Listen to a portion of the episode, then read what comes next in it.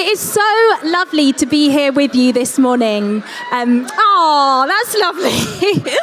so lovely to be here with you this morning. Um, as Rebecca said, my name is Lois, and I'm on the staff team here at KXC. And it's been a little while since I've been here at a morning service, so it is a massive privilege to be here with you this morning.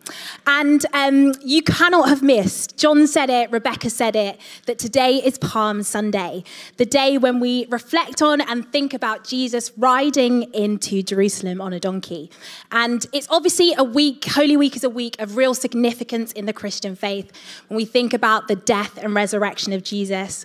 Um, but today, as I was preparing, I just had a sense that the Lord really has something for us today on this Palm Sunday for us to grab a hold of. Um, and for us not to kind of skip ahead to the rest of Holy Week, but to camp here, wait here, and listen to what Jesus has to say to us today. Um, so if you're up for it, let's pray together that we would open up our hearts and receive that today.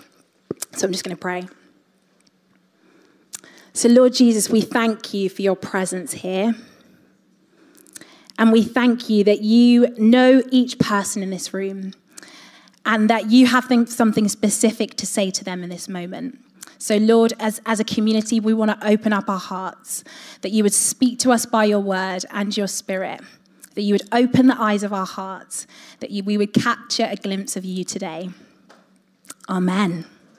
Amen. So we're just going to crack on. The lovely Corinne, I can't actually see her. Here she is. Round of applause for Corinne.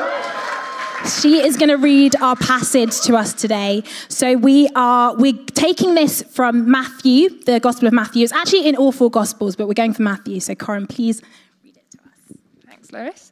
Um, so it's chapter 21, verses 1 to 11. As they approached Jerusalem and came to Bethphage on the Mount of Olives, Jesus sent two disciples, saying to them, Go to the village ahead of you, and at once you will find a donkey tied there with her colt by her. Untie them and bring them to me. If anyone says anything to you, tell him that the Lord needs them, and he will send them right away. This took place to fulfill what was spoken through the prophet. Say to the daughter of Zion, See, your king comes to you, gentle and riding on a donkey, on a colt, the foal of a donkey. The disciples went and did as Jesus had instructed them. They brought the donkey and the colt, placed their cloaks on them, and Jesus sat on them. A very large crowd spread their cloaks on the road, while others cut branches from the trees and spread them on the road. The crowds that went ahead of them and those that followed shouted, Hosanna to the Son of David! Blessed is he who comes in the name of the Lord. Hosanna in the highest. When Jesus entered Jerusalem, the whole city was stirred and asked, Who is this? The crowds answered, This is Jesus, the prophet from Nazareth in Galilee. This is the word of the Lord. Thanks be to God. Thank you, Corinne. Um, so, when I was um, reading and reflecting on this passage this week, what really struck me was this thing of the crowd capturing who Jesus is. They had this moment of clarity where they saw him for who he truly was. They get this vision of Jesus, and this leads to amazing celebration. It's like as we read the passage, we hear people like grabbing their coats, grabbing the palm branches, shouting for joy. It's this like explosion of joy at seeing Jesus. And that's exactly what is prophesied about in the passage that actually Rebecca read this earlier this morning in Zechariah, where it says, Rejoice greatly, daughter Zion, shout, daughter Jerusalem. See, your king comes to you, righteous and victorious, lowly and riding on a donkey, on a colt, and on a foal. And I don't know if you've ever been in a place where something like this happens, where it feels like people catch a glimpse of Jesus and there's an eruption of joy. Um, and so when I was reading this, I was thinking actually about some memories of my childhood. Because um, I grew up going to church, um, a church that kind of had a very similar feel to KXC. Um, but my parents are from Ghana, so every so often we would go um, to a church filled with Ghanaian people. And I noticed that there was a ritual that they would partake in um, when they kind of really got really excited um, about the presence of God in the room. And um, it, was, it would always kind of happen that people out of nowhere would grab handkerchiefs out of, you know, their pockets or their bags or whatever, and they would break into dance. And I really wanted you to, um, to feel this because this is what I was thinking about when I was reading um, in this Palm Sunday. And I was like, you know, I could try my best to describe it. I could try my best to maybe find a YouTube clip. But I was like, you know, this passage is about seeing and rejoicing. You see where I'm going? You see where I'm going with this? So um, I thought I would just kind of play you a song and give you a little taste of what it's like to be at church in Ghana. Um, but um, um, but my friend actually Dave Mulcock reminded me that because of the live stream, hello to everyone in the live stream, we can't actually play copyrighted music, so couldn't do that. But but but but but the wonderful Phil Martin, I don't think he's in the room. He's not in the room, but the wonderful Phil Martin has made me my very own Ghanaian inspired backing track. Yeah. Um, and I, I, also I didn't really want to do this alone, so i have I've called on my friend Esther, who's from Ghana, to come and join me. And Rebecca Hamilton, she's not from Ghana, but she's got great moves. So, okay. So um, if we could cue the music, and Rebecca just feel the rhythm. Um, and, and Esther, just go with where your heritage takes you. Um, and, and we will do it. So uh, let's cue the music.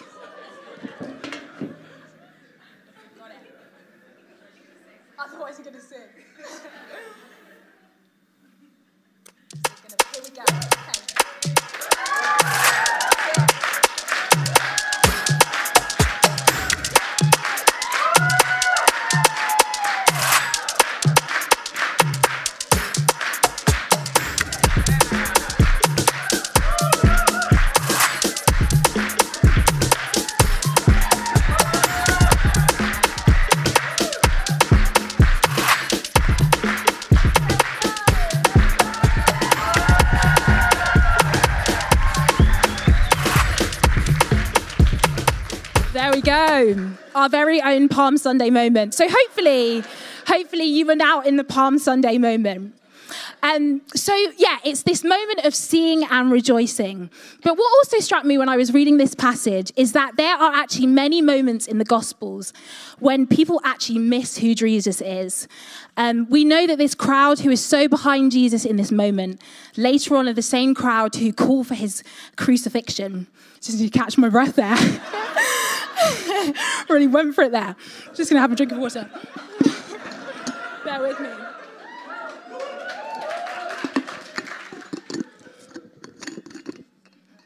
And there can be, there are moments, we see them in the gospel, where people actually miss who Jesus is. And this happens to the best of us. Like in our lives, I'm sure there are people in this room who have experienced that, where we it feels like our vision of Jesus is clouded, where it's distorted. And it happens to the best of those in scripture. We read about John the Baptist, this moment when he's in prison.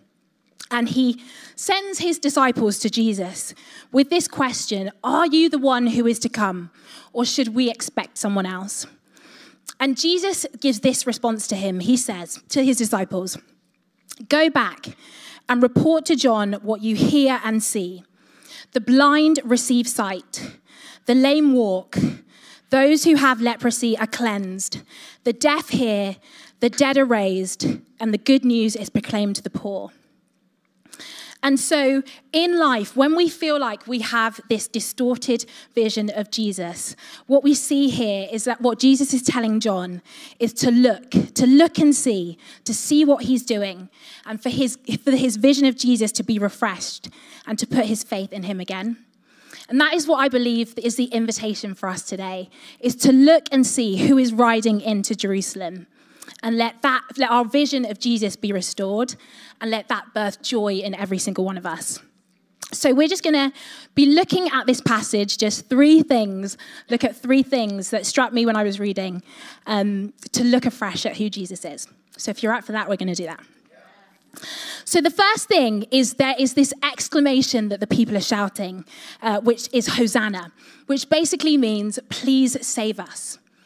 And so, what we see is the people are actually seeing themselves, but also seeing Jesus clearly in this moment. because they see, them, they see themselves as those that need saving, and Jesus as the only one who can do the saving. And, and when I was thinking about this, I was reminded of a story that um, my sister told me um, from years ago. So she's a doctor and she was doing her training. And there was a time when she was um, on shift on a Saturday and she was the most senior doctor on the ward, even though she was super, super junior. And she got this bleep from a nurse calling her to come over um, because there was an emergency. And it transpired that there was a man, he'd had something called a tracheotomy, and it meant he had a hole in his throat. And he hadn't been taking like massively good care of it, um, and he was, had ended up being in a really bad way.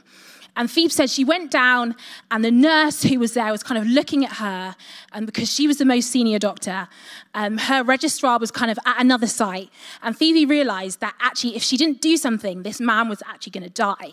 Um, she was looking at him, the color was kind of draining him from his face, the, his oxygen levels were dropping. Um, and she was like, if I don't do something, this man's going to die. So she was there with her tools, like trying to like look into his throat to see what was going on. And she realized that his air hole was blocked. And so she was trying to encourage this man to cough up whatever was kind of blocking his air hole.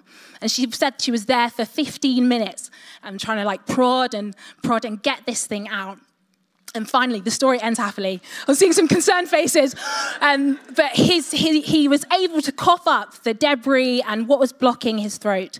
Um, and this barrage of phlegm and all this dead skin and stuff came out, uh, which was gross. But Phoebe sighed this massive uh, sigh of relief when she was like, phew, you know, he is going to be okay. And we read in scripture in Acts 4, verse 12, that salvation is found in no one else, for there is no other name under heaven given to mankind by which we can be saved. And just like in that story where Phoebe was the only person available to save that man's life, the same it is with Jesus. The reality is that salvation is found in no one else. He is the only one who can do our saving. And it doesn't make, take much. When you look around the world, we see the brokenness, we see the fragility. When we turn on the news, we see that we need a savior. Our world needs a savior. But it's not just when we look outside, we know it when we look inside our own hearts.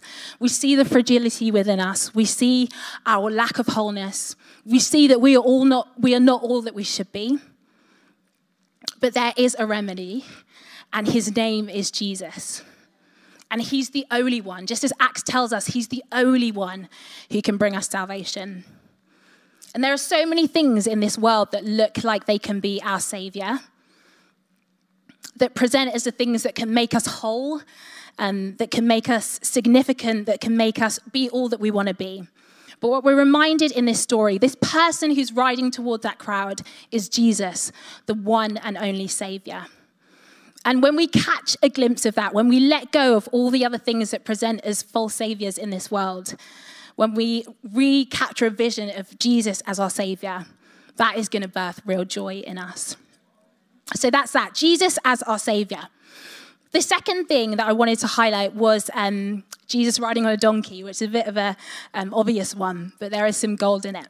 So um, the passage says, See, your king comes to you gentle and riding on a donkey, on a colt, the foal of a donkey. And so at that time, what a king would do when they were riding out to battle is that they would ride out on a horse, but actually ride back on a donkey. And this was to signify that they were returning with peace. So, what Jesus is communicating in this moment is that he is bringing peace with God. So not only is he our savior, but he is returning with peace. And I don't know if you've ever had the experience of being in an argument with someone and um, maybe you've apologized um, and then it gets to the point where there's, you know, like no moving on and they just say, it's fine. or maybe you're the person that says it's fine. but in that moment, all is not fine and you know that um, underneath it, there's real passive aggression there. And that they're fuming. And actually, that makes you feel like actually you've got to watch your back because there is not full peace between you. But Thanks be to God. Our God is holy, He is different from us. And peace from God means peace. And you may have heard the story of the prodigal son, um, which is a beautiful story in the book of Luke, which talks about the son who goes off, who leaves his father behind, rejects his father, comes to his senses, and returns home. And in the story that Jesus tells, the father runs at the son, welcomes him home, and throws him a party. That's the kind of peace that has been extended to every single one of us. It says in Colossians 1, verse 20, and through him to reconcile to, himself, that's Jesus, all things, whether things on earth or things in heaven, by making peace through his blood shed on the cross. So today, we get to know that all is fine with our relationship with God. That God is refusing to make himself our enemy. And we don't have to wonder as we come to God in repentance, like the prodigal son, we never ever have to wonder if God is silently fuming underneath it all. We never have to wonder whether God is waiting to get back at us for the things that we've done because we are at peace with God. And um, that's who we see as Jesus is riding in on the donkey, that he is bringing us peace. We are at peace with God. And again, what joy is available to us if we grasp that? That we never have to watch our backs with God, that we know that He is good, that His intentions towards us are good, that He welcomes us home with open arms and wants to throw us a party. It's good news, isn't it? Such good news. So, He's our Savior, He brings us peace. And then the final thing is this phrase Hosanna to the Son of David. And this is a little nod to the fact that Jesus is riding in as king. And so we read in the book of Samuel, in 1 Samuel 8, chapter 20, it says this. Um, it's basically the people of Israel um, reject God as their king, and they say they basically want to be like everyone else around them, and they want to have a human king. And so they say this to the prophet Samuel We want a king over us. Then we shall be like all the other nations, with a king to lead us and go before us and fight our battles. And what we read in the books of Kings and Chronicles is that they get their king, but these kings lead them astray. They lead them away from worship of God. Um, but there are some who, um, who are good and lead them towards worship of God. And one of these is King David, who, despite being imperfect, has this undivided heart that we read about in Scripture. And then there are promises throughout the Old Testament that there will be a king a king from David's line who will reign in a way that's righteous and who will be the promised king. And so, as this crowd is shouting, Hosanna to the Son of David, what they're saying is that you are the one, you are the promised king, you're the Son of David, you're the one we've been waiting for. And just as they, um, in that original story in Samuel, the crowd said that they wanted a king who was going to fight their battles in light of the resurrection, we see that Jesus fought our battle with sin and death and won and brought his victory for us. And his victory now becomes our victory. His kingdom now becomes our home. His destiny becomes our destiny because he's tied his destiny to ours. And when I was thinking about this, I was reminded of a story that one of my friends told me recently, where she had an infestation of bees at her flat, um, honeybees. And honeybees are actually an endangered species, um, so you can't just kind of get rid of them yourself. You have to get someone to come in and deal with them. And this guy came to do that, and he was super, super passionate about honeybees. And so he told her everything about the process, and she in turn told me everything about the process. Um, it was actually really interesting. And um, one of the things she told me is that um, in order to get the honeybees from the, I think it was in the water tank, so in order to get the honeybees from there uh, to where they needed to go to get to, um, the beekeeper had to put the honeybees in this temporary um, beehive. And in order to do that, he had to search through all the bees and find the queen bee. And then he, so when he found the queen bee, he put it in this little, her own little palace and put it in the temporary beehive. And then over the course of hours and hours and hours, all the other bees went from the water tank into this temporary beehive. And then he was able to take them where they needed to go. And what really struck me about that story is that the destiny of those bees was tied to that of the, the queen bee. They went wherever she went. And so it is with us that where, where our God has gone, where Jesus has gone for us in conquering death and bringing life, that's where we now get to go. We get to live in the goodness of his kingdom right here and right now. We get to experience the righteousness, peace, and joy that we read about in the kingdom of God. Jesus has made all of that available to us in tying his destiny to our destiny. And so we see Jesus is king. That is who the people saw riding towards them on that Palm Sunday. And that is what the Lord wants to remind us, I believe, this morning. That not only does he come riding on a donkey as Savior, as the one who brings peace, but also the King who brings resurrection life. And so, for all of that and so much more um, that we read about in Scripture as to who our God is, there is so much joy that is available to us right now as we capture a glimpse of Jesus. And the reality is, we this is all this is true. This is all true what I've told you. Um, but it's it's we can't just kind of snap ourselves into believing that. We need the Holy Spirit to make this real to us.